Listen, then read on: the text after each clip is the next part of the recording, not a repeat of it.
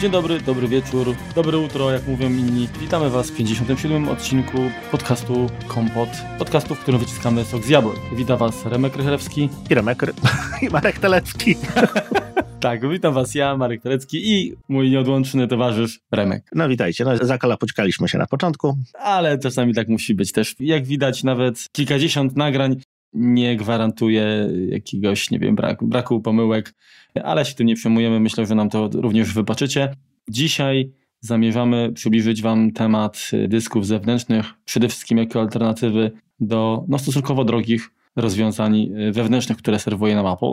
Także będzie troszeczkę porównania, zestawienia, co się i kiedy bardziej opłaca, ale oczywiście zaczniemy od przygotowania takiego teoretycznego troszeczkę i historii i wprowadzenia bardziej jakby w temat, żeby łatwiej było zrozumieć z czym to się je. Ideę, z czym to się je dokładnie. Poza tym mm, kwestia dysków, interfejsów no wraca troszkę jak bumerang, bo będzie to już czwarty odcinek, który gdzieś, gdzieś się łączy jakby z poprzednimi trzema. Pierwszy w ogóle odcinek, nie zerowy, a pierwszy był mm, wprowadzeniem do NAS, tak, Network Attached Storages. Mhm to jest temat, który jeszcze wróci na pewno. Tak. Bo nie wyczerpaliśmy go wtedy. Nie możemy się do niego zebrać. Tak, ale też nie chcemy go potraktować jakoś, jakoś dawkowo. Drugi odcinek, który może bardziej od strony takiej użytkowej, a nie technicznej, to był 42 podcast, jak robić backup, aby nie zwariować. I tutaj gościliśmy nieocenionego Miłosza Bolechowskiego. Mhm. Później popełniliśmy jeszcze jeden y, kompot SSD versus HDD, fakty i mity. No i tutaj rzeczywiście trochę tej, tej teorii i, i takich praktyk też dobrych Wam sprzedaliśmy, a dzisiaj kontynuacja, także część informacji być może się powtórzy, ale postaram się rozszerzyć o dużo, dużo również innych ciekawych. Także zapraszamy. Remku, generalnie to, że ten odcinek taki temat ma, no wiąże się z tym, że u ciebie się coś pojawiło, tak? Ale to ja nie zdradzę jeszcze, bo to do, do, tego wrócimy, jak, jak będziesz y, mówił też o jakichś rezultatach, pewnie porobiłeś jakieś testy, to może zaczniemy od po prostu wprowadzenia teoretycznego. No dokładnie. Warto wiedzieć, no bo to się jakby wszystko będzie później przeplatać. Niestety troszeczkę tej teorii musimy poznać, żeby po prostu nasze zakupy pasowały do siebie, tak? No, tutaj jest, no to pole winowe jest dość gęsto upakowane niestety w niespodzianki i można się niestety bardzo mocno nadziać. Generalnie tak, no myślimy o tym, że skoro Apple, tak jak Marek mówiłeś, słono każe sobie płacić za naprawdę szybkie dyski SSD, które są w środku, naprawdę tutaj to jest generalnie jedne, jedne z najszybszych, jakie możemy znaleźć na rynku, właśnie znajdziemy wewnątrz komputerków z nadgryzionym jabłuszkiem, natomiast no niestety są one drogie. Apple no, nie rozpieszcza nas, jeśli chodzi o te wersje podstawowe. No, Mac Mini, no 128 dysku SSD, no tak troszeczkę krótko, tak? Skoro można kupić iPada terabajtowego, to, to ten Mac Mini no, wygląda po prostu zabawnie w tym momencie z taką pojemnością. No i właśnie troszkę, troszkę zajmiemy się tym, żeby może was namówić, że, że niekoniecznie możemy, musimy powiedzmy te, nasze ciężko zarobione pieniądze oddawać Timowi Cookowi, można je zainwestować troszeczkę lepiej i no, może mieć nie aż to samo, nie aż tak wygodnie, natomiast bardziej ekonomicznie. Od siebie, od, od, od siebie, jeżeli mogę, to wtrącę jeszcze, że skupimy się na dyskach SSD, czyli półprzewodnikowych, które oczywiście są no, bo zależy nam na wydajności, tak, czyli są one tutaj zdecydowanie bardziej wydajne, także nie będzie to na pewno porównanie, gdzie będziemy chcieliby wskazać najlepszy stosunek, powiedzmy... Możliwości do ceny. Znaczy w sensie kosztu, powiedzmy, gigabajta, tak? Mhm. Jak, jak to tam zwykło się robić, tak? Zresztą w przypadku Apple zawsze kwestia dysków była dość taka powiedzmy kontrowersyjna, ale, ale stosunkowo była to droga zabawa, bo oczywiście, że tak powiem, pochylimy się również nad, nad aktualnie y, montowanymi dyskami wewnątrz, ale trzeba też pamiętać, że y, wcześniej Apple, poza Amigą jeszcze, korzystało z interfejsu wbudowanego z Kazi, tak, który był no, znacząco droższy od IDE. IDE chyba się pojawiło bodajże, jeżeli mi pamięć nie myli, w komputerze PowerMac 4400, który był takim, takim troszeczkę blaszakiem. Natomiast wszystkie inne wcześniejsze no, miały złącze właśnie STSI czy SCSI, a co więcej dyski, jeżeli chciało się w własnym zakresie wymieniać, to był problem, dlatego że one musiały być pobłogosławione przez Apple, czyli często miały zmodyfikowany firmware. Mhm. Także oczywiście były jakieś narzędzia zewnętrzne, nie, nie pamiętam czy, czy akurat FWB czy, czy Anubis, ale wiem, że programy narzędziowe jakoś tam sobie z tym radziły, natomiast standardowo podłączenie takiego dysku kupionego na wolnym rynku, pomimo zgodności standardu, tak nie gwarantowało, że, że on zadziała. Dokładnie, niestety tak to, tak to wyglądało. No dobrze, więc tak Początkowo Maki i, i, generalnie większość komputerów już takiej powiedzmy naszej ery, tak to nazwijmy, y, tego tysiąclecia były wyposażone w interfejs Serial ATA. Najczęściej w wersji 3.0, no jeszcze na początku tego wieku znalazły, znajdowały się te wersje 2.0, czyli o połowę wolniejsze, natomiast 3.0 to jest 600 MB na sekundę albo 6 gigabitów na sekundę. Nowsza wersja tego interfejsu 3.1 wprowadziła obsługę TRIM, a 3.2 wprowadza troszeczkę większą prędkość, czyli tam jest nie 600, tylko 1969 MB na sekundę, natomiast są to bardzo efemeryczne konstrukcje i, no i one się jakby nie znajdują w przyrodzie warto właśnie, dobrze, że powiedziałeś o, o, o tych standardach interfejsu Serialata, dlatego że na przykład mój stary iMac z 2008 roku, on miał właśnie Serialata 2. Mhm. I tam włożenie napędu SSD, który teoretycznie mógł wycisnąć tam przy odczycie zapisie ponad 500 megabajtów, ono nie pozwalało jakby wykorzystać, ten interfejs nie pozwalał wykorzystać możliwości, bo tam rzeczywiście można było gdzieś no, o połowę mniej, czyli no, 260, 260, no. 280 dokładnie. To było maksimum, co szło wycisnąć z tego interfejsu. I dalej to będziemy widzieć taki kaganiec założony przez, przez inne interfejsy, no ale do tego dojdziemy. Więc to, co sobie możecie kupić na, jako, cały czas rozmawiamy jako dysk zewnętrzny, czyli najpierw sobie kupujemy dysk, potem sobie do niego dokupujemy obudowę, no albo odwrotnie. Generalnie spróbujemy takie właśnie zrób to sam przeprowadzić. Co też, nie, co, też, co też nie jest proste, bo teraz to jest stosunkowo łatwo kupić dobrą budowę, tak? Ale wcześniej pamiętam, że kości użyte, jak to mostki, tak? Y, tłumaczące, tak? Mhm. Generalnie mam na myśli tutaj Firewire i, i, i, USB. Jeżeli one były kiepskiej jakości, to po prostu no, działały żenująco, tak? Te prędkości były dalekie od teoretycznych. No, no, no, zgadza się. Natomiast no tak, jeżeli już zrezygnowaliśmy z takiego klasycznego formatu dysku, y, serial ATA, czyli no, dysku dysku, taki jaki, jaki wszyscy, wszyscy kojarzymy, pojawiło się MSATA, czyli to jest tak naprawdę przerzucenie jakby na, na płytkę. Jest to podobne troszeczkę do kości pamięci, tylko po tej krótszej stronie są jak gdyby piny. Coś takiego występuje, natomiast MSATA dość krótko żyło i zostało wyparte przez M2, czyli Next Generation Form Factor NGFF, taki nowy, fantastyczny złącze, które wprowadziło niestety masę bałaganu, ponieważ tak, przede wszystkim to złącze jest kluczowane, czyli jak się przy, przyjrzymy temu takiemu dyskowi, oczywiście jakieś tam zdjątko y, w opisie odcinka będzie, czy link, on ma jedno albo dwa wycięcia. Więc to wycięcie jest nazywane kluczem.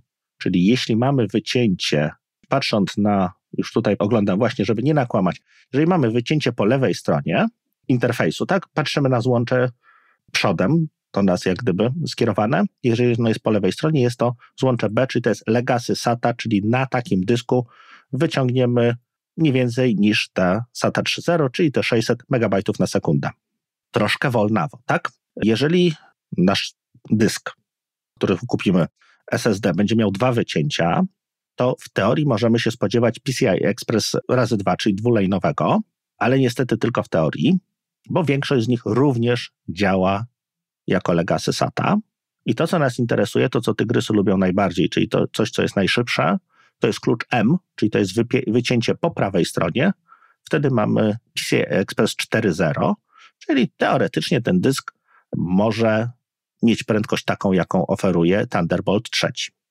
Niestety, żeby nie było zbyt pięknie, to oprócz tego, że musimy kupić dobre wycięcie, dobry klucz, to są również różne długości tychże dysków i jak część obudów umożliwia instalację sobie takiej śrubki, która to trzyma w kilku miejscach, no to nie wszystkie taką mają możliwość i też możemy kupić zbyt długi niestety, jak nam na przykład nie wejdzie w tą obudowę. Więc standardowo najczęściej spotyka się 30, 42, 60 i 80 mm. Natomiast pojawia się jeszcze 16, 26, 38 i 110. Trzeba chyba tutaj dodać, że Apple i tak stosuje własne, tak? Czyli to nie jest tak, że pójdziemy do sklepu z PC-tami i poprosimy o standard M2 i powiemy rozmiar, że on pasuje. Nie sądzę, że tak jest. Mhm. Najczęściej to jest opisane, że dwoma, jak gdyby, dwoma cyframi, czyli 2280, to znaczy, że szerokość tego złącza to są 22 mm, no bo też niestety występują 30, a 80 to będzie jego długość, czyli powiedzmy, jeżeli będziemy mieli 22110, to znaczy, że to jest ten najdłuższy, który tak naprawdę w żadną obudowę, którą udało mi się kupić, nie wejdzie. Mhm. Tak, tak, tylko mówisz o obudowie, a tutaj jest kwestia taka, że ja chciałem po prostu zwrócić uwagę na to, że złącze M2, czyli zmodyfikowane złącze M2, tak? Bo sta standard, mhm. powiedzmy, o którym wspomniałeś, czyli MSATA, on był użyty w MacBookach R w 2010 roku, mhm. ale już samo gniazdo, samo połączenie nie było standardowe. Tak. I Apple w środku y, stosuje od tamtego czasu własne, Natomiast jeżeli mówisz o, o złączach M2 w obudowach, to rzeczywiście jest dokładnie tak, jak, jak powiedziałeś. I tutaj jakby tego, ten problem odpada. Tak? Łatwiej jest jakby dobrać napęd, tak? Tak. No jeżeli chcielibyśmy wymienić dysk w komputerze wewnątrz naszego MacBooka, czy iMac'a, czy Mac Mini, no to musimy przede wszystkim zobaczyć, czy, czy to się da zrobić. Tak, no bo większość nowych mhm. konstrukcji ma już A, ten dysk wbudowany, wlutowany na płycie, niestety, Dokładnie. Więc dobrym miejscem, żeby zobaczyć, czy coś takiego jest możliwe, jest na przykład strona OWC, OWC, czyli firmy, która się zajmuje od, od właściwie lat różnymi upgrade'ami do Maców. Tam są pamięci, tam są dyski, tam są jakieś karty rozszerzeń, więc tam jest tego bardzo dużo. Drugim miejscem jest y, firma Transcend, która oferuje takie zestawy upgrade'u, czyli w tym momencie możemy sobie dokupić na przykład, jeżeli mamy w jakimś MacBooku R czy starszym, starszym MacBooku Pro, nie wiem, na przykład dysk 128 czy 256 giga, możemy sobie dokupić 1,5 terabajtowy, natomiast w komplecie dostaniemy obudowę, w którą będziemy mogli, ze, ze złączem właśnie tym Apple'owym, którym będziemy mogli ten, ten dysk wyjąć e, z komputera i po prostu włożyć, używać jako zewnętrzny. To jest też całkiem fajne rozwiązanie. Tak strzelam teraz, bo musiałbym sprawdzić, ale wydaje mi się, że na iFixit, tam gdzie mamy kwestię na przykład nie wiem, wymiany dysku czy coś, to również informacje o tym mhm czy się da po prostu, tak? I, i co jest, jak jest potrzebne, też, też powinniśmy znaleźć. Zgadza się. No i też są jakieś tam przejściówki, czyli można sobie powiedzmy nie kupować dysku ze złączem, które znajdziemy w naszym komputerze, natomiast użyć, użyć przejściówki, która nam pozwoli zamontowanie standardowy dysk jakiś M2. Wracając jeszcze do tego kluczowania M2, to, to nie jest niestety tak pięknie, bo tam są jeszcze klucze A i E, Natomiast one się spotykają tak naprawdę wewnątrz laptopów, tam są jakieś bluetoothy pod, pod, podpinane, karty LTE i inne tego typu rozwiązania. Więc tego jest mnóstwo. Niestety tutaj standardów jest, jest dość sporo, więc tak jak, tak jak mówiłem, tutaj nie jest łatwo coś sobie wybrać. Co ja bym jeszcze bym tylko chyba dodał, że to, to może nie, nie tyle jeśli to wiąże akurat z Macami, no chyba, że, że może w Macu Pro tak by się dało, ale generalnie te złącza właśnie tam SATA, MSATA, no chodziło jakby o to, żeby zapewnić jak najlepszą przepustowość, tak, przesył danych, czyli teraz powiedzmy bliżej jesteśmy wnętrza, tej magistrali głównej, tak? Mhm. Z tego co kojarzę, to przynajmniej w PC-tach są popularne również dyski takie flashowe w postaci kart PCI Express. Tak. To są najczęściej albo są walutowane, albo właśnie też M2 po prostu mhm. montowane, a karta jest po prostu tylko takim, takim adapterem, tak? Tak, dokładnie, dokładnie tak to wygląda.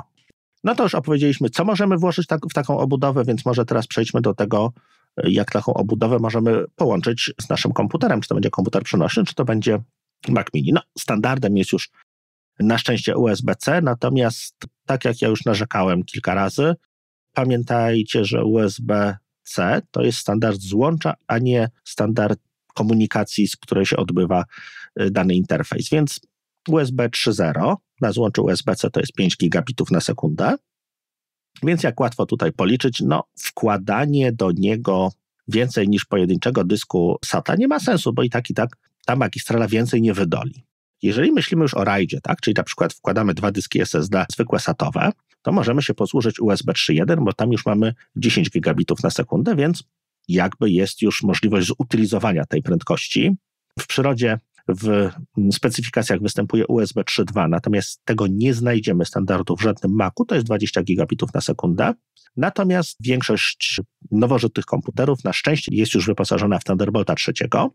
I jak wszyscy pamiętają. Albo drugiego, tak? Jeszcze tam, czy, czy, czy Albo drugiego, zgadza się. I tam jest 40 w przypadku trzeciego lub 20, 20 w przypadku drugiego lub Też to może być 20, jeżeli mamy to nieszczęście i mamy MacBooka Pro 13-calowego, który ma po prostu cztery złącza, tak? Natomiast Thunderbolt bez cyferki, no to jest to samo tak w sumie co USB 3.1, tak? Czyli 10 gigabitów.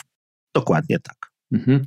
Natomiast to ja jeszcze wtrącę, bo ja takie dyski miałem, nie wiem czy ty również posiadałem, właśnie przy iMacu i przy czy to był już Mac, czy to był właśnie MacBook już na Intelu, czy to był jeszcze iBook, nie pamiętam, ale miałem dyski zewnętrzne. Jeden to był dysk Maxtor One Touch 3 z interfejsem Firewire 400 megabitów, mhm. tak?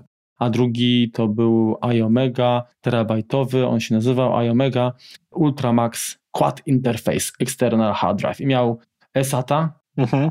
miał Firewire 800, 400 i USB 2.0. Także to był.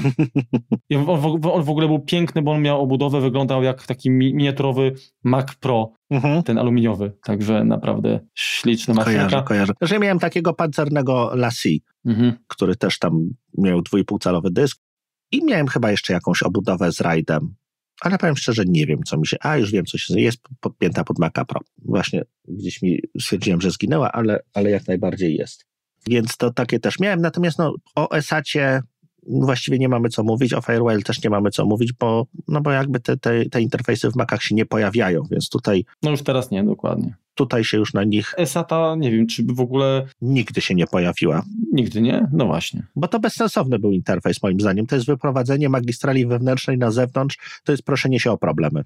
Tak naprawdę to to za bardzo w większości, w większości systemów nie obsługiwało po prostu odłączania, wyłączania, po prostu znikało coś z magistrali, tam się działa, działy cuda. Nie, nie, fuj, fuj, fuj, fuj, z daleka. No, stare Maki to oczywiście miały też zewnętrzne, zewnętrzne Firewire, tak? No ale to, mhm. To wiadomo, to już stare dzieje. Teraz tak, co praktycznie możemy podłączyć sobie do komputera no i, i czego możemy się potem spodziewać? Więc tak, no możemy pójść po prostu do sklepu mięsnego na rogu i kupić pendrive i na nim będą napisane różne dziwne cuda, jaki to on jest szybki. Natomiast no nie spodziewajmy się, że, że to będzie po prostu coś szybkiego. Jeżeli zobaczymy prędkości powyżej 100 MB na sekundę, które się utrzymują przez kilka sekund pracy tego urządzenia, to możemy być szczęśliwi. Niestety pendrive'y są tak zbudowane, że po prostu interfejs tej pamięci zazwyczaj no nie jest po prostu specjalnie wydajny, no bo to do czego innego służy, tak? To ja ze swojej praktyki wtrącę też, tak? Mhm.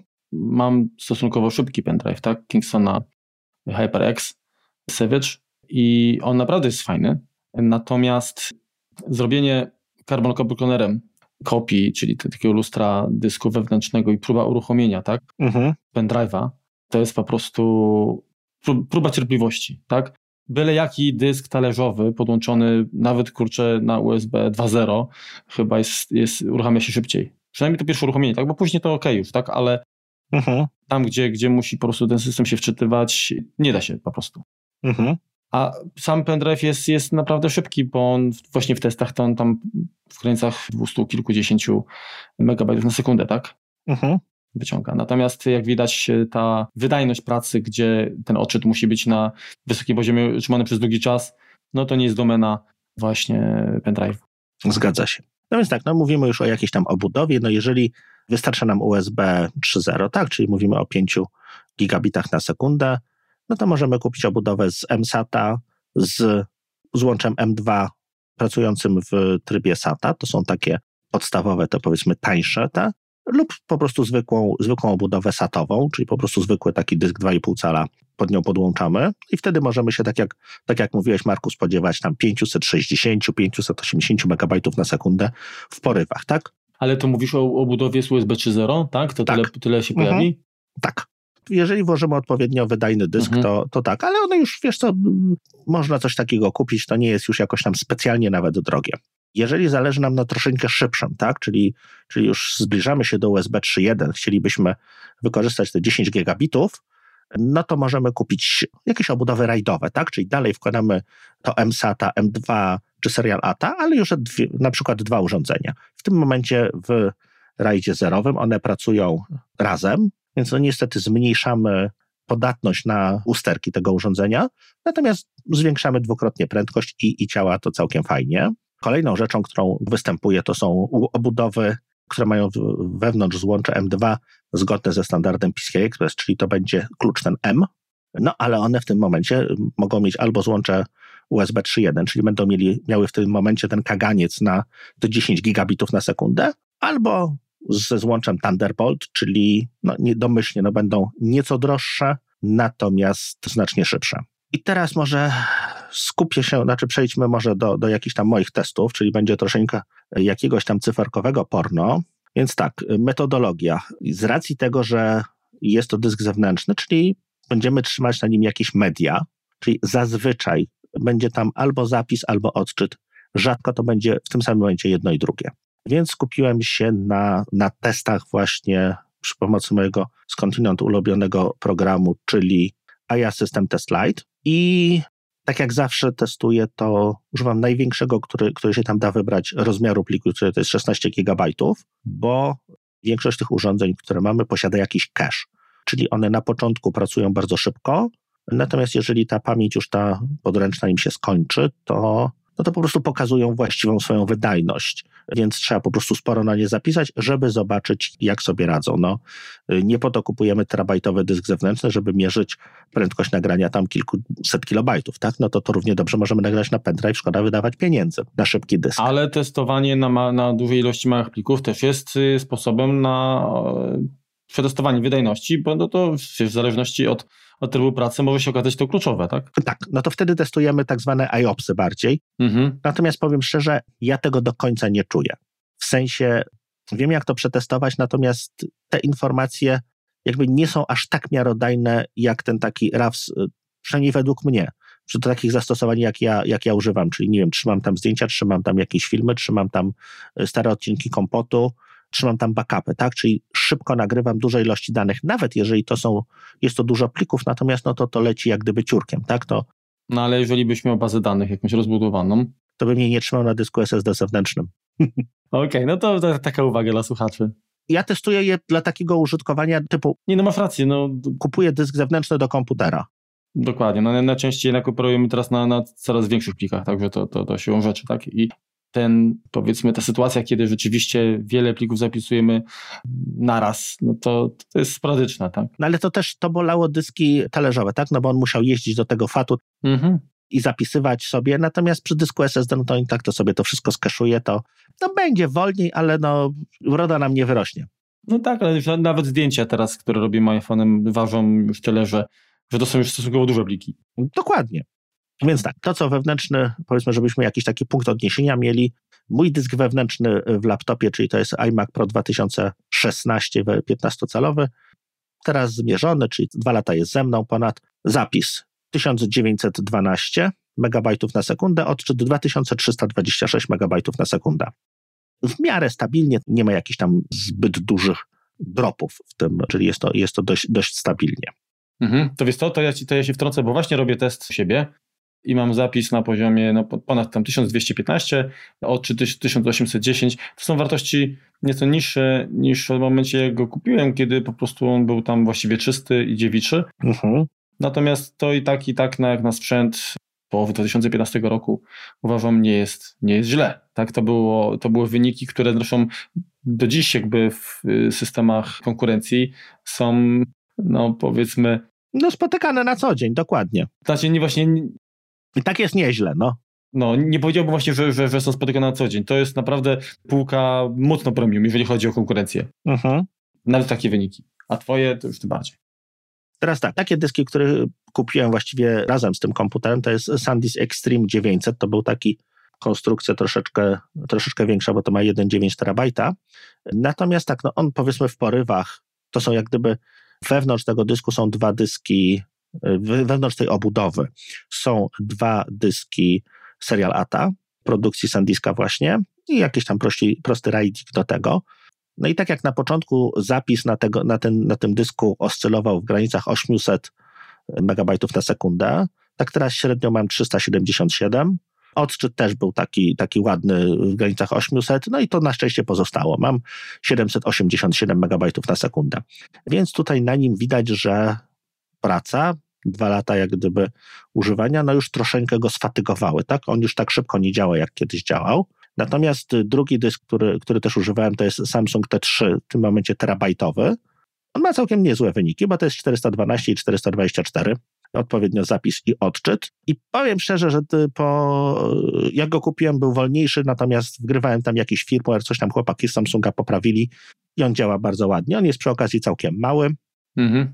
No jeżeli chcemy kupić coś w pudełeczku, tak, to możemy chyba dalej, chyba TT3, czy coś, jakiś jest jego następca. Jest na pewno X5, aha, chyba jest T5 jeszcze. No ale nieważne, jest jakiś, jakiś następca po prostu z interfejsem USB yy, 3.1. No właśnie, teraz tak jeszcze, bo wspomniałeś firmy, tak? SanDisk, tak i Samsung. Aha. I de facto, jeżeli chodzi o, o, o napędy wykorzystywane przez Apple w komputerach, to najczęściej właśnie są to te firmy, tak? Tak. Dodatkowo jeszcze były Toshiba, Fujitsu i Wudek. Aha. Nie wiem, czy jeszcze inne, te, też, też chyba nie, nie wiem, czy to Toshiba, Toshiba robiła SSD też cały czas, nie? Tak. Także, także tak, tak, też, tak. tylko nie jestem pewien co do Fujitsu, ale SSD nie robili. Nie, no właśnie, no to, to, czyli to jeszcze, że tak powiem, pamiętam z czasów dysków talerzowych. Teraz WDK możemy kupić albo jako WDK, albo SanDiska, bo kupili się, znaczy WD kupił SanDiska i, i chyba te wersje sprzętu, które są przemyślane jako dla instalatorów, to jest WD, a to, co można kupić w sklepie, czyli jako dla end-usera, to są, to są SanDiski. Aczkolwiek jeśli chodzi o dyski zewnętrzne, to, to nie ma takiego podziału, po prostu jest tam dwie linie produktowe, jak gdyby trzymają, natomiast one są dość podobne. Mhm, jeżeli chodzi właśnie o WDK, to pamiętam, że jeszcze y, na pewno w Time Capsule chyba czwartej generacji, czy trzeciej, przecież ja miałem trzecią generację i później mm, piątą. No to na pewno w trzecią, bo trzecią rozbierałem, to, to tam był WD Green chyba właśnie. Mhm. Ale no, talerzowy, tak, no bo się rzecz. No i teraz tak, jeśli mamy obudowę już teraz przejdźmy do tego, że bawimy się w słodowego, czyli osobno kupujemy dysk, osobno kupujemy obudowę, to moim zdaniem taką fajną obudową, która no, dla wielu zastosowań wystarczy, jest na przykład ICBox IN245. To jest taka obudowa kompotowa, którą chyba trzy osoby, tak, trzy osoby na świecie taką obudowę mają z logiem kompotu. Natomiast ona jest całkiem fajna, ponieważ kontroler tam jest bardzo wydajny. I no tak jak teraz mam, sprawdzałem jeszcze dzisiaj dwa jakieś dyski właśnie Samsunga 256 giga i jakiegoś SanDiska 240, to one mają, tutaj jeden ma odczyt 580, drugi ma odczyt 495, więc bardzo podobnie. Natomiast zapis to jest 232 MB i 349 MB. Przy dobrym troszeczkę, znaczy przy troszkę lepszych dyskach to po prostu one się zamykają przy tych, na, tej, na tych 500 megabajtach na sekundę.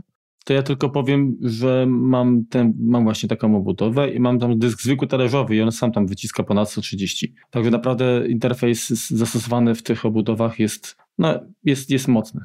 No dokładnie, czyli jeśli, jeśli nas coś takiego interesuje, to, no to możemy się skusić. One nie są duże, one są ładne metalowe, dość trwałe i, i jak gdyby polecamy. Nie, no jakbyśmy nie polecali, to byśmy tam swojego logo nie... nie. I s, s, mają jeszcze, jeszcze taki bajer, że nie trzeba y, wkrętaka, żeby się dobrać do środka. Tak, to się przydaje, szczególnie jak się, że, jeżeli się wachluje dyskami, tak jak mi się to niestety często zdarza. Tak wiesz, mówimy o dyskach SSD i tak sobie myślę, że jaki to jest wielki, ogromny wstyd, że cały czas w ofercie Apple ma iMaki y, z dyskiem, z dyskiem Fusion, tak? Drive. No, niestety tak który jest po prostu, no, no, no to jest... Melasa. Tak, dokładnie, dokładnie tak. Także jeżeli, jeżeli gdziekolwiek będziecie mieli okazję kupić nadużywany komputer, tak, to od razu liczcie się z inwestycją, po prostu z wymianą dysku na, na normalne SSD, bo to po prostu odmieni wasze doświadczenie z takim komputerem. Wiesz co, wydaje mi się, że nawet w takim, to Fusion można przeciąć, to znaczy to, to Fusion można potraktować jako jako po prostu dwa dyski. Tylko, że wiesz to te pierwsze Fusiony to miały rzeczywiście, ta, y, ta część jakby poprzednikowa miała chyba 128 GB i potem reszta, natomiast w tej chwili one są mniejsze, także tam nie ma co dzielić za bardzo. Mhm. Tam jest chyba teraz 64 albo nawet mniej, ale no, no, no. no tak, no to masz rację, to już, to, już, to już boli, bo tam było to bardzo mocno wykastrowane. Dobrze, następne obudowy na dyski takie standardowe 2,5 calowe to są takie, które możemy dwa włożyć. I tutaj przykładem jest Unitek Y3364 albo Y3371. No i tutaj w tej pierwszej dyski pracują tylko i wyłącznie w rajdzie zerowym, tak? Czyli nie mamy możliwości skonfigurowania. Czyli, czyli jest, jest y, stripping, tak? Scary ride, tak. W sensie, że mamy, jak dwa dyski, to mamy powierzchnię taką jak, jak te dwa dyski razem, tak? Dokładnie tak, tak, tak, tak. A nie, no, nie mamy mirroringu.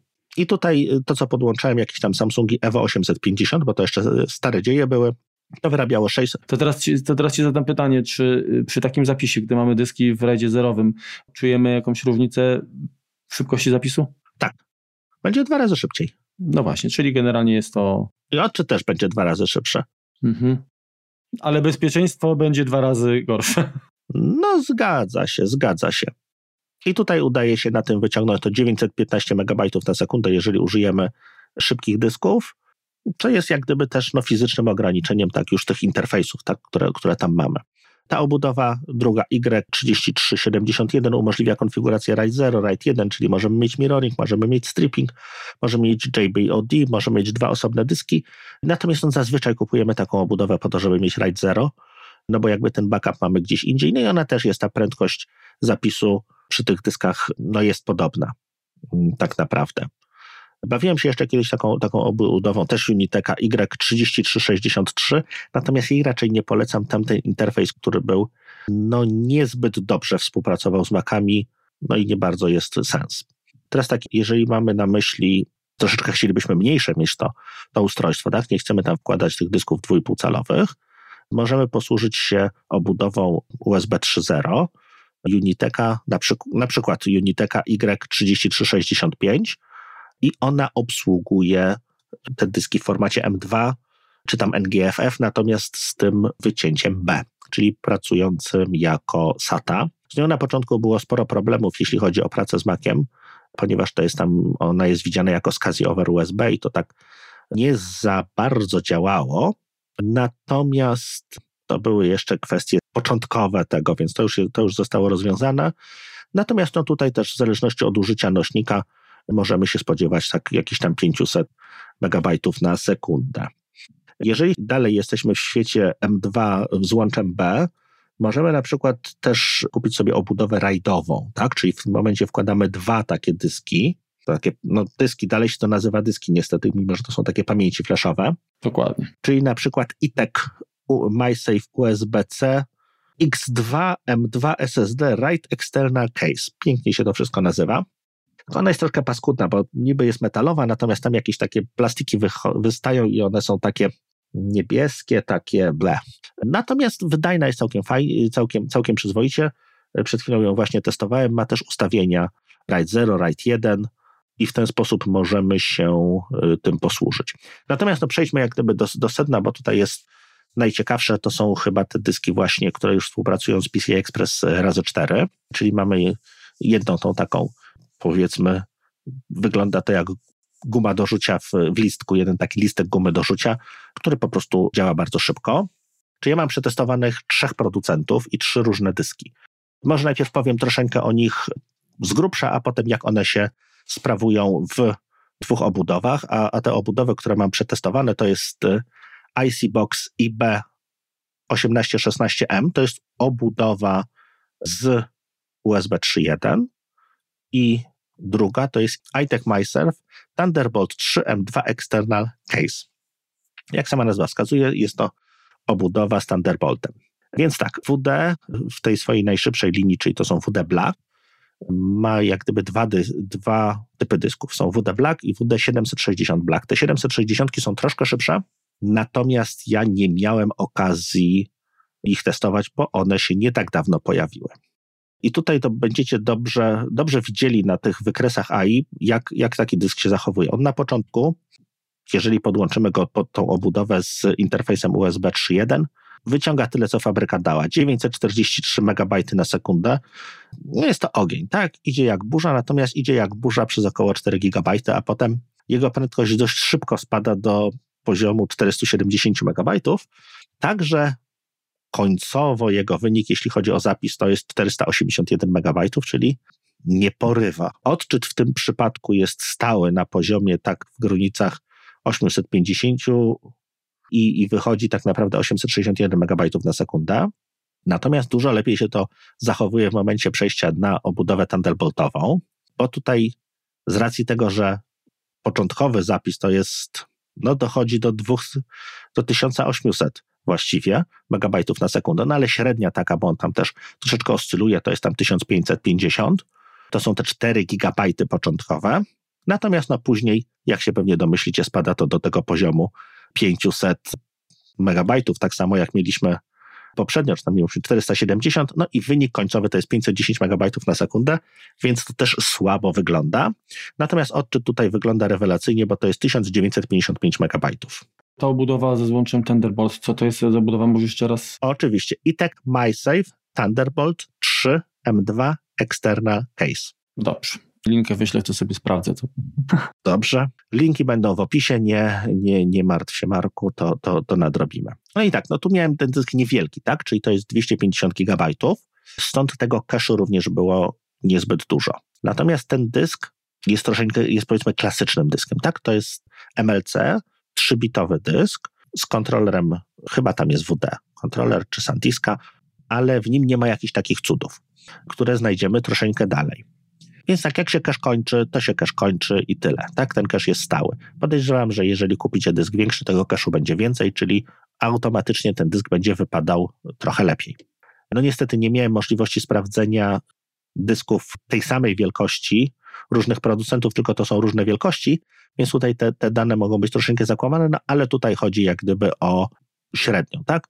No ale biorąc pod uwagę, że nawet bierzemy dość, to, to nie jest jakiś super budżetowy dysk, natomiast o cenach jeszcze, jeszcze potem porozmawiamy.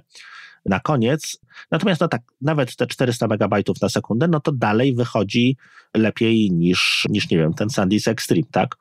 Który, który tam miał 370. Kolejnym dyskiem, który sprawdzałem, to jest taka dość tania tak naprawdę y, konstrukcja Intela. O dziwo, Intel może zrobić coś taniego i nie jest to złe, natomiast do niego trzeba się troszeczkę, troszeczkę przyzwyczaić i trochę wiedzieć, co się kupuje ponieważ jest to konstrukcja, która jest zbudowana w oparciu o 4-bitowe MLC, tak? Czyli w jednej komórce pamięci flash zapisujemy aż 4 bity, tak? Czyli tam są 16 różnych poziomów naładowania, tak? Czyli to wiaderko możemy napełnić na 16 sposobów. Co za tym idzie, musimy trochę cyrklować, żeby tą wodę tam wlać, te elektrony.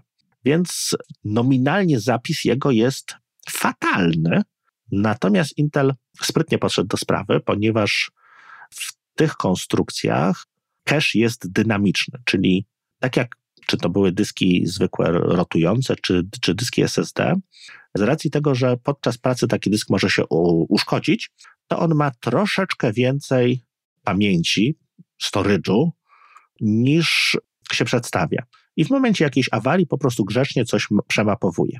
Tutaj Intel poszedł jeszcze o krok dalej znaczy, to nie jest nigdzie opisane, że tak jest, natomiast nie sądzę, żeby mogło być inaczej. Tą przestrzeń nadmiarową używa jako cache SLC, czyli zamiast cyrklować, czy tam nalać tyle elektronów, czy tam troszkę mniej, to po prostu wali tak, jak było to w pamięci SLC, czyli jedna komórka, jeden bit, więc to jest bardzo szybko. Ale co za tym idzie, takie, ten dysk różnie pracuje w momencie różnego zapełnienia. I tego cache'u według producenta w 1 terabajtowym dysku powinno być od 140 do 12 gigabajtów, czyli w momencie jego zapełnienia. Tak, jeżeli mamy pusty dysk, 140 gigabajtów pracuje po prostu z pełną prędkością. Natomiast jeżeli mu się to skończy, to zaczyna, zaczyna zwalniać. No i jak to wygląda w praktyce? Jak to wygląda w praktyce? Teraz tak, po podłączeniu do tej obudowy z interfejsem USB 3.1 początkowo wita nas ochoczo z zapisem na poziomie 900 59 MB na sekundę. To jest tyle, co fabryka dała, tak? Więcej ten interfejs nie da. Natomiast e, po zapisaniu jakichś 8 gigabajtów zaczyna się niestety zjazd w dół i to taki bolesny bardzo zjazd w dół i kończymy na jakichś 90-110 megabajtach na sekundę, czyli prędkości takiego zwykłego dysku rotującego. No, to jest żenada. I także no, średnia to jest 172 MB na sekundę zapisu przy tych 16 GB. Odczyt za to fantastycznie działa, 980 MB na sekundę. Tutaj nie ma się do czego przyczepić. Widzisz, tylko jedną rzecz źle powiedziałem. Ja ten dysk najpierw sprawdzałem w obudowie tej Thunderbolta. I ona, nowy dysk, prosto wyciągnięty z pudełka, działał idealnie, ponieważ ten cache SLC po prostu wziął na siebie wszystko i tutaj mamy odczyt 1238, zapis 1365. Więc no, rewelacja. Ale to był nowy pusty dysk. W momencie, kiedy nagrałem go już do połowy, to się okazało, że no, tego kaszu nagle mi zmalało, tak? I on zaczął, za, dalej zapisywał z tą pełną prędkością, natomiast po jakichś tam 8,5 gigabajta no, zszedł do, tego, do tej swojej prędkości tych 100 megabajtów, czyli średnia była 190, a przy zapisie, a przy odczycie 1328. W ogóle strasznie dużo cyferek dzisiaj będzie, przepraszam Was za to, natomiast do tego też będą jakieś obrazki, więc, więc nie martwcie się. Natomiast dysk zapełniony już kompletnie zachowywał się tak, że to było 191 MB na sekundę średnia, czyli dalej te, tego kaszu tam powiedzmy 8 z małym haczykiem było i odczyt dalej tak samo. Y, następnie czemu, y, czemu troszeczkę zakręciłem, bo podałem najpierw te, te wartości tragiczne, natomiast on już był y, pełny przy tych testach. Tak więc, co z tego wynika? Mac sobie nie radzi z powiedzeniem dyskowi, że ten sektor nie jest już używany. Dalej ten dysk traktuje jako dysk no właściwie pełny, tak? Tutaj jakieś tam technologie trim czy, czy coś innego po prostu nie zadziałało. Będę musiał ten dysk jeszcze podłączyć do PC-ta, ściągnąć jakiś taki tool intelowy, bo niestety na Maca tego nie ma i zobaczyć, no jak można mu dopomóc. Czyli co za tym idzie? Ten dysk, mimo że jest całkiem fajny, no bo na y, jako dysk systemowy do PC-ta myślę, że jest to całkiem niezła konstrukcja, tak? No bo rzadko zapisujemy duże ilości danych, naprawdę duże ilości danych, żeby zetknąć się z tym, z tym zwolnieniem do 100 megabajtów, a przy pracy ten zapis będzie dość szybki, odczyt jest bardzo szybki. Natomiast to, co jeszcze dużo ludzi się czepia, jeśli chodzi o ten dysk, to teraz producenci dysków twardych y, przy zakupie dają, tak jak producenci samochodów zaczęli traktować nas klientów, czyli dostajemy gwarancję na rok i na ileś tam przejechanych kilometrów, jeżeli chodzi o samochód, a jeżeli chodzi o dysk, no to ileś tam zapisanych danych. Jeśli chodzi o dysk Intel SSD 660p, to jest ekonomiczny dysk, tak? on jest dość tani. To możemy na niego zapisać w przeciągu tych y, pięciu lat, czyli gwarancji podlega 200 terabajtów danych. Pomyślicie, kurczę, jedno terabajtowy dysk, tylko 200 terabajtów? No jakaś ściema, tak? No ale jak się to policzy, to dziennie można na niego zapisać 100 giga. No więc jak ktoś ripuje płyty DVD, to dziennie może przejechać dwie. I dalej mu ten dysk 5 lat wytrzyma, więc tutaj jakiegoś wielkiego bólu 4 liter bym nie odczuwał. Tak? No jest to, to nie służy, to nie jest dysk do cache'u, to nie, to nie jest dysk do bazy danych. Tam będzie chyba ze, ze 20 płyt. Co? Chyba ze 20. Blu-ray? A mówisz DVD. Ach, widzisz. To, to, to pokręciłem. no to spokojnie możemy no dwie, trzy płyty Blu-ray dziennie, dziennie zgrać. I tyle o tym dysku. To, to Remku ci wtrącę. To, czy masz jeszcze jakieś, jakieś wyniki, jakieś testy, czy, czy nie? Tak. Czy już jakby skończyłeś? Jeszcze mam jeden dysk. Dobra, okej. Okay. Jeszcze będzie lec, trochę lec, cyferek. Bo już mam pytania. Dobrze. Samsung 970 Evo. Pojawił się też Evo Plus, natomiast no nie miałem czasu jeszcze na, nich, na nim położyć rączek. I tutaj będzie szybko. W tej obudowie USB 3.1 IC Box IB1816M, odpowiednio 917 zapis, 923 odczyt, więc tyle, co fabryka dała. Tak, tutaj nie ma żadnych, żadnych spadków, to jest właściwie prosta linia od początku do końca. Wąskim gardłem jest prędkość interfejsu. Więc jeżeli myślimy o interfejsie USB 3.1, to ten dysk no nie do końca będzie opłacalny, bo mamy połowę jego prędkości, jak się za chwilę okaże. Teraz tak, jeśli chodzi o jego pracę w różnych momentach zapełnienia, bo też mimo, że to, jest, to był akurat 2 terabajtowy dysk, więc on tam miał troszkę jakby więcej tego kaszu, Natomiast na dzień dobry nie działał mi szczególnie szybko zapis, bo to było 1217 MB na sekundę. W połowie zapełniony poprawił wyniki do 1442 MB na sekundę. Pełen, przy, przy tym jak był pełen 1355 MB na sekundę, natomiast po ponownym sformatowaniu 1431 MB na sekundę. Widać na nim spadki mniej więcej w okolicach 6 gigabajtów, natomiast to nie są jakieś tam drastyczne spadki. To, co on najwięcej pokazuje, no to pokazuje powyżej 2000 megabajtów na sekundę zapisu, jeśli, jeśli trafia w cache. Więc to jest naprawdę, naprawdę super szybko. Jeśli chodzi o odczyt, to uniwersalnie właściwie można powiedzieć, że to są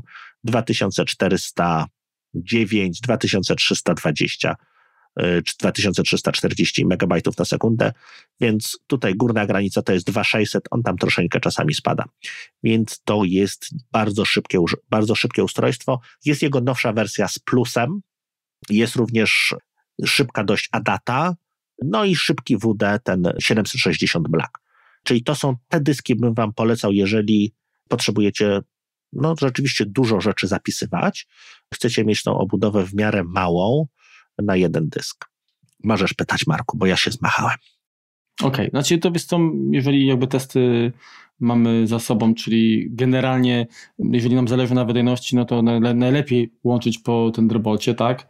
I dysk, no najszybszy, jaki po prostu tam nas stać włożyć, tak? No skrajnych przypadkach i tak, i tak będzie nieco wolniej niż, niż te wewnętrzne dyski, tak? Mhm. Albo, znacz, albo znacząco wolniej, no ale, ale generalnie y, jakby idziemy w tym kierunku, żeby troszkę przeoszczędzić, bo jeżeli byśmy skupili się nawet tylko na naszych dwóch jakby komputerach ostatnio odświeżonych, tak, czyli MacBook Air y, i Mac Mini, no to wiadomo, że standardowe wersje przychodzą z dyskiem o pojemności 128 GB, tak? tak? Wymienić sobie nie możemy, dlatego że to one już są po prostu tam wludowane, tak? Jest to pamięć flash, tak? Tak, co więcej, i to też warto, tu ci muszę przerwać, nawet jeżeli chcielibyśmy uruchamiać się z takiego dysku jako dysk systemowy, bo też coś takiego oczywiście w Macu możemy zrobić, to musimy na to zezwolić, mhm, mhm. ponieważ domyślnie układ T2. Te, oba komputery. Mhm. Który jest zarówno w nowych MacBookach Pro, jak w Macu Mini, jak w iMacu, blokuje uruchamianie z niezaufanych źródeł, tak? Czyli w tym momencie niezaufanym źródłem jest dysk zewnętrzny, mm -hmm. ponieważ no może ktoś przyjść do naszego komputera z niecnymi zamiarami, uruchomić się z jakiegoś dysku zewnętrznego, no i skopiować nam wszystkie dane. No czemu nie? Istnieje taka możliwość. Więc tutaj Apple się zabezpieczyło i trzeba taką rzecz odblokować. Czyli musimy pamiętać, że tak jak robiliśmy przez całe poprzednie nasze życie komputerowe, Apple'owe, backupy Carbon Copy butowalne, to tutaj taki backup możemy zrobić, natomiast żeby go zbutować, musimy jak gdyby zdjąć, zdjąć jedno zabezpieczenie, które nam Apple dołożyło. I póki co, trzeba dodać, no, T2 jest kontrolowane przez Apple, tak? Póki co ta, ta możliwość jest, natomiast nie wiadomo, jak będzie w przyszłości. Zgadza się. Czy wiesz co, sądzę, że butowanie z zewnętrznych nośników raczej nie zniknie. Nie, no to też tak, też tak myślę. Natomiast y, dla Szerego Kowalskiego im więcej jest jakby wyłączone takich potencjalnych furtek, no to tym lepiej, tak? No. Dobrze, ale teraz wrócę do jakby kwestii takiej, która, na którą pewnie słuchacze też czekają. No bo generalnie tak, y, te wersje podstawowe 128, no to, to jest bieda edition, tak? I y, rozbudowanie takiego dysku, co oczywiście właściwie w momencie złożenia zamówienia, tak musimy zadeklarować, czyli gdy zdecydujemy się na to, że chcemy mieć dysk 256 GB, co jest też, no, trochę mało tak na dzisiejsze standardy, to jest dodatkowy tysiak. Znaczy, co więcej, to jest 1000 w przypadku MacBooka R i 960 zł w przypadku Maca Mini. Nie wiem skąd ta różnica. Powiedz to, bo bazowy jest inny chyba. Poczekaj. Nie, 128 jest i tu i tu. A o czym? Aha, bo Maca, którego bierzesz? Mini i? Mac Mini i MacBook Air. Aha, widzisz, a ja z, y, na MacBooka Pro patrzyłem. Dobrze. Mhm. No ja, ja wziąłem te dwa właśnie nowe. Mhm C2 i, i także tak to wygląda. Jeżeli chcemy zwiększyć do, do jakby zamiast 128 mieć 512, to musimy dopłacić 2000 zł w przypadku MacBook Air lub 1920 w przypadku Maca Mini. No później już jest, się nam to rozjeżdża, tak, bo w przypadku MacBooka Air mamy e, dysk 1,5, tak 1,5 terabajta i to jest, proszę bardzo, kurtyna zaraz będzie, spadnie 6000 zł. Tak. 1,5 terabajta zamiast 128, no czyli de facto zwiększamy kilkunastokrotnie, tak, tam nie wiem, 14 prawie, no to jest 6 tysięcy. Kosmos. To jest, to jest to, co kosztuje komputer w bazowej wersji, tak? 5999, dodajemy półtora, czyli zastępujemy 128 1,5 terabajtowym SSD i płacimy już 12 za komputer. No dobra, w przypadku Maca Mini 1 terabajt to jest 3840, 2 terabajty 7680 zł. Tak naprawdę do 512 to jeszcze myślę, że warto się warto rozważać, tak? Mhm. Zakup od Apple. Oczywiście, kto by, kto by temu zabroni, zabroni? Jakby mi było stać, to bym brał 2 terabajtowy za 7680 też. Mhm. Bo nie masz zewnętrznego urządzenia, jest to najszybsze z możliwych, powiedzmy, rozwiązanie. No ale co byś zaproponował jako alternatywę? Dobra. Więc teraz tak. Najpierw yy, najszybszy dysk, jaki możemy kupić z interfejsem, taki, taki gotowy, tak? Czyli. No wiesz, to tak zrób, tą, tą optymalną obudowę, tak? Nie, poczekaj, bo najpierw mamy calaka. Okay. Najpierw mamy calaka, czyli możemy kupić Samsunga SSD X5. To tutaj 1 terabajtowa wersja to jest 2900 zł. No widzisz. U Apple'a upgrade do terabajta jest ile? W przypadku Maca Mini, tak, no bo tylko tu jest 1 terabajtowy, to jest 3840. No, 2 terabajty. Jeżeli kupujemy tak gotowe w pudełku Samsung 5500. Tak, tak, tak, tak. No to a tu 7680. Za upgrade, tak? Czyli też te 128 teoretycznie powinniśmy odjąć, tak? No ale to już tak. podarujmy Timowi. No. Teraz tak, jeżeli chodzi o obudowę, czyli teraz goła obudowa, do niej będziemy to dokupować sobie dyski czyli to będzie trzeba będzie pododawać, tak? Jeżeli zdecydujemy się na obudowę USB 3.1 zgodną z NVMe, czyli z PCI Expressem 4.0, czyli ten najszybsze, które testowaliśmy, zapłacimy za nią nieco mniej niż 200 zł. O. Jeśli dobrze poszukamy. To... Tak, to nie jest bardzo drogie. Natomiast za obudowę Thunderboltową, no już niestety 600 zł nam nie starczy, tak? To jest 550 zł. No ale prędkość to jest Mm-hmm. Tutaj dużo, dużo wyższa. Natomiast to trzeba, trzeba oczywiście czymś taką obudowę nakarmić, czyli no pamiętamy, tak? Jakieś tam 500, jakieś 200. No tak, ale, ale obudowę, obudowa nam zostaje. Jeżeli byśmy dysk wymienili sobie, nie wiem, z czasem na nowszy, albo nie wiem, się już powiedzmy zużyje, to y, obudowa jest cały czas. Tak. Się przyda, tak? No to zacznijmy może od najtańszego i i tutaj pewnie będziesz troszeczkę zdziwiony. Jak myślisz, ile 1 terabajtowy dysk Intela może kosztować? Ten taki byle jaki powiedzmy. Ale poczekaj, ale SSD czy M2? E, M2 zgodny z PCI Expressem, no ale ten, który zwalnia do 100 MB na Wiesz co, przypuszczam, że gdzieś w granicach 500 zł, 600, może nawet 7 stówek. 7 stówek. Za terabajtowy dysk lub w tej, w tej 2 terabajtowy taki sam kosztuje jakoś brzydka to jest cena. Ja go dużo taniej widziałem kosztuje tutaj 1900 zł. Nie, nie patrzcie na to, poczekajcie, no zaraz tutaj uchylę. No ale w granicach 2000, tak? Uchylę rąbka tajemnicy. Taki dysk można kupić za 950 zł netto. A. To sobie możecie przeliczyć. No, no, więc... Czyli mam 1200 tam sakiem, tak powiedzmy. Tak. Plus obudowa, ta, ta tańsza 1400. Po 2000 mamy dwuterabajtowy dysk. No nawet, nawet nie, no w półtora byśmy się zmieścili. Z obudową tą nie, no nie tak. na Thunderbolcie, tylko tą... Zgadza się. No co do tego byłoby całkiem sensownym rozwiązaniem. Natomiast tak, dalej przechodzimy piętro wyżej, czyli wydajności, czyli Western Digital Black, NVMe.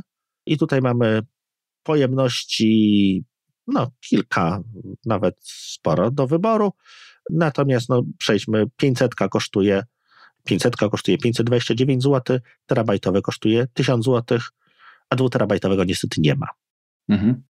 Natomiast to co, to, co akurat testowałem najszybszy, czyli ten Samsung Evo 970, o, ceny ładnie spadły właśnie. No to zacznijmy od góry. Dwuterabajtowy dysk 2159 zł, czyli do tego dołóżmy te 500 zł, czyli w 3000 zamykamy się z. No, mamy 2 terabajty. Z bardzo szybkim dyskiem na Thunderbolcie 2 terabajtowym. No i tak, u Apple'a to kosztuje 7000. 680. u Samsunga kosztuje to 5,5 tysiąca.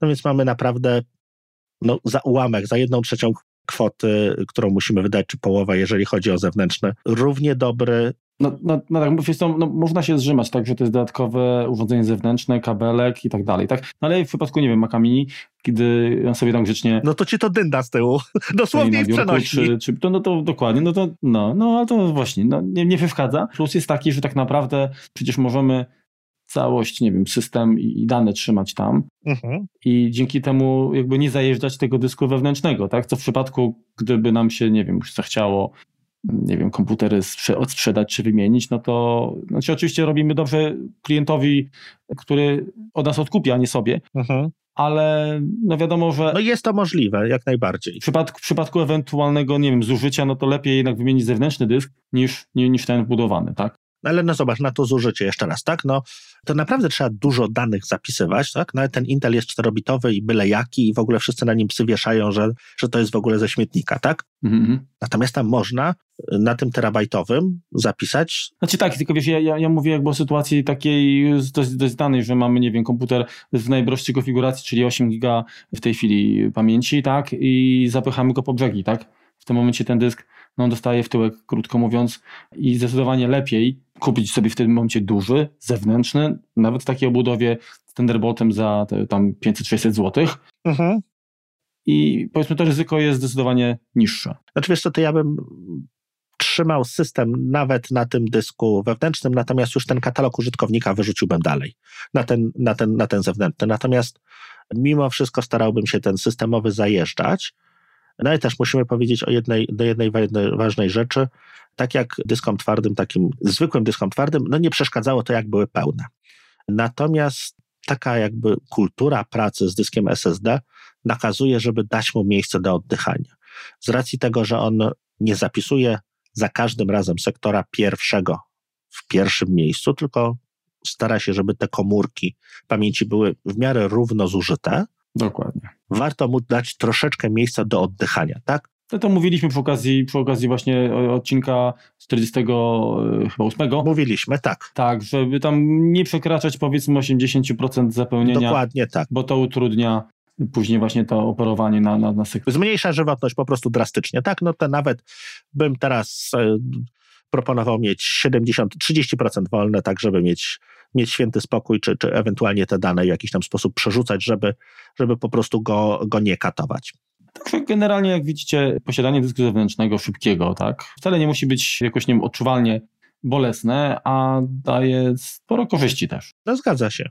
No przede wszystkim korzyści dla naszego portfela, tak, który też, też pewnie docenia wszelkie oszczędności.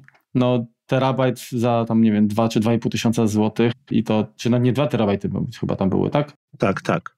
No i to jest dysk, który zapisuje tam ponad gigabajt na sekundę, no to nie, to już się robi normalne ceny, tak? Rzecz, no już w tym no. momencie powoli, no, no tak, no jeżeli, jeżeli myślimy o, przez tak, jedna sprawa, żadnego z tych dysk, no tego Intela na pewno nie wkładajcie jako cache do, do swojego NASA, bo po prostu no, zajeździcie tego Intela i, i Gucio z kaszu, z, kaszu wyjdzie, tak? No bo on będzie wolniejszy niż pojedynczy dysk w tym nasie. Znaczy, wiesz to druga sprawa jest, że, że mówimy jakby o użyciu takim bardziej kreatywnym, tak, bo jeżeli ktoś potrzebuje dysku na składowanie, nie wiem, filmów zdypowanych, nie bo podplexa czy coś, no to lepiej niech zainwestuje po prostu w dyski talerzowe, tak, bo, bo po co, tak? No tak, tam 10-12 terabajtów, to, to dalej, no będzie w, powiedzmy w cenie tego 1-2 terabajtowego dysku, dysku SSD, więc tutaj nie ma podejścia dalej. Natomiast jeżeli mówimy w tym momencie o jakimś tam laptopie, do którego chcemy mieć taką pamięć w miarę przenośną. No pamiętajmy też, że te obudowy są dosyć pancerne, tak? Te dyski NVMe, te dyski szybkie z interfejsem PCI Express, one się naprawdę zdrowo grzeją. Utrzymanie ręki na takim dysku, który popracował sobie kilka godzin, no to jest dużo trzeba mieć samozaparcia, żeby wytrzymać po prostu. On, on jest po prostu pieruńsko ciepły. Mimo, że ta obudowa wygląda jak kaloryfer, no i nie należy do najmniejszych. Natomiast jeżeli ktoś coś takiego potrzebuje, to no ona jest dość pancerna, możemy tym rzucać. Możemy spokojnie po prostu znaleźć miejsce w plecaku na dodatkowe gigabajty, terabajty, które nam się mogą przydać.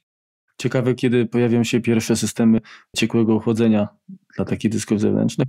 Zresztą Wódek już sprzedaje nową wersję swojego dysku, sprzedaje, sprzedaje również z wersją z takim radiatorem i tam jest taki mel mniej więcej z półtora centymetra nalutowany, ale dalej pasywny. Tak, jeszcze śmigiełka do tego nie montują. Jest to, jak, jak, jak patrzę na takie radiatorki, takie te wyberka, to wiesz co mi się kojarzy, to czekolada Toblerone. No.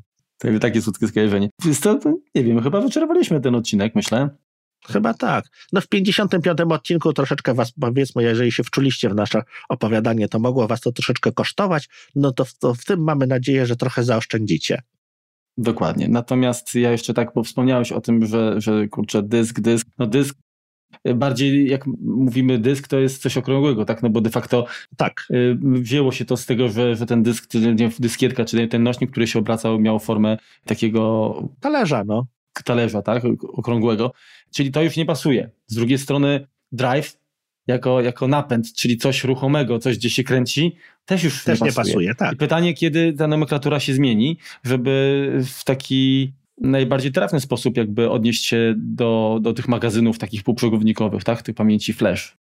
No tak, ale z drugiej strony na kartę pamięci mówisz karta pamięci już w tym momencie, tak? Typu, nie wiem, SD czy, czy Compact Flash. To już jest karta pamięci, więc może tak, no wiesz co, podejrzewam, że prędzej czy później no spotkamy się gdzieś po środku, tak? Bo, no bo te, troszeczkę te pamięci w komputerach nam przyspieszają, natomiast to jest pamięć ulotna, tak? Po, po tym, jeżeli mhm. straci prąd, to, to, to, to, co było w niej za, zapisane, zanika. No się dlatego wiesz, nie mówisz flash memory, tylko, tylko flash storage, tak? Czyli jako. Tak. Ale w, znaczy w angielskim to myślę, że jest stosunkowo prosto chyba się przerzucić. Natomiast te tłumaczenia, żeby zachować jakby pewną informatywność, tak? Mhm.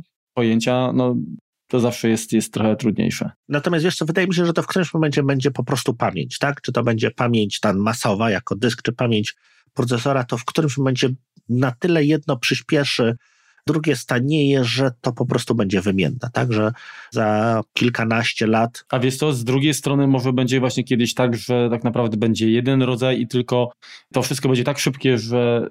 Tak, tak, tak. Zresztą Intel robi coś, co teoretycznie miało być szybkie, to jest ten Octane, czy, czy jakoś tak się to nazywa, to jest też powiedzmy w formacie PCI Express M2, tego PCI Express razy 4, GFF, NVMe i tak dalej. Natomiast no to jest tak pioruńsko drogie, że no miałem nawet przez chwilę myśl, żeby to przetestować, natomiast no tam pojemności rzędu 16 gigabajtów, no to, le, to ja mam karty pamięci większe, więc to tam nie, nie, nie, nie, nie, nie, a poza tym to wcale jakichś takich porywających wyników nie ma, jeżeli chodzi o zapisy odczyty. Tak, to co innego, jeżeli w tym samym momencie zapisujemy, w tym samym momencie odczytujemy. Mamy dużo tak zwanych IOPSów, się dzieje na tym dysku, tak, używamy go jako cache, używamy go jako bazy danych, no to w tym momencie tak. Natomiast no, cały odcinek poświęciliśmy jak gdyby storage'owi, czyli takiemu magazynowaniu danych, czyli biblioteki zdjęć, biblioteki mediów, na których tam powiedzmy pracujemy w jakimś fanakacie czy coś takiego, no to nie musi być to na naszym dysku wewnętrznym, możemy to mieć na dalej bardzo szybkim dysku. No, ten Samsung no jest tak samo szybki właściwie jak to, co ja mam wewnątrz, więc w tym momencie nie widzę różnicy w pracy na tym czy na tamtym. Wie, wiesz, co mówił ślepy koń na Wielkiej Pordubickiej? Nie widzę przeszkód. A ja na zakończenie jeszcze chciałem tylko dodać, że skoro patrzyliście na ceny i się zastanawialiście, czy rozbudować któryś właśnie z nowych komputerów, tak? Chcielibyście mieć 2 terabajty, ale 7680 was przeraża, to kupcie sobie teraz te 2 terabajty w obudowie z Thunderboltem za tam 2,5 tysiąca, czy tam poniżej 3000. Mhm. I zawsze, zawsze w każdej dyskusji z kolegą czy z wrogiem, zawsze możecie powiedzieć, że macie większego. No. Dobrze, no planujemy tak jeszcze organizacyjnie y, wrócić do cotygodniowego wydawania odcinków, żeby nie zostawiać was na lodzie. Może się uda. Może się uda. No to co? To, no to przegramy w takim razie się z Państwem, z obo, obojga płci, bo liczymy na to, że jakieś y, słuchawki, słuchaczki też, też nas, nas słuchają. Czyli co, dziękujemy za wspólne za wspólnie spędzony czas i do następnego. Także żegnają Was Remek Rychlewski i Marek Telecki. Czołem. Dzięki, hej, cześć. Dzień dobry, do, do, jak mnie słuchać? Nie ma Chipmanka. To teraz, ja tu wiesz, jeszcze trochę szukam cen w między tak zwanym międzyczasie. To wszystko już powiedziałeś, tak? Mhm. Dobra. Czekaj, muszę teraz niestety wejść na stronę Mac Magazynu i zobaczyć, co ja tam testowałem jeszcze. Numer Rychlewskiego. Remku, to, to ci, mogę cię zatrzymać teraz? O, fuck it all. Syndrom niespokojnych rąk. Już daj mi jeszcze sekundeńkę. Znaczy to to wytniesz. Poziom moczu sięga oczu. Nagrywamy godzinę 5, ciekawe czy za 10 minut przestanie słyszeć. Powinno już zerwać tak naprawdę. O, mam cię, zdraniu. Dobra, co zatrzymuje, nie? Nagrywanie. Śmierć!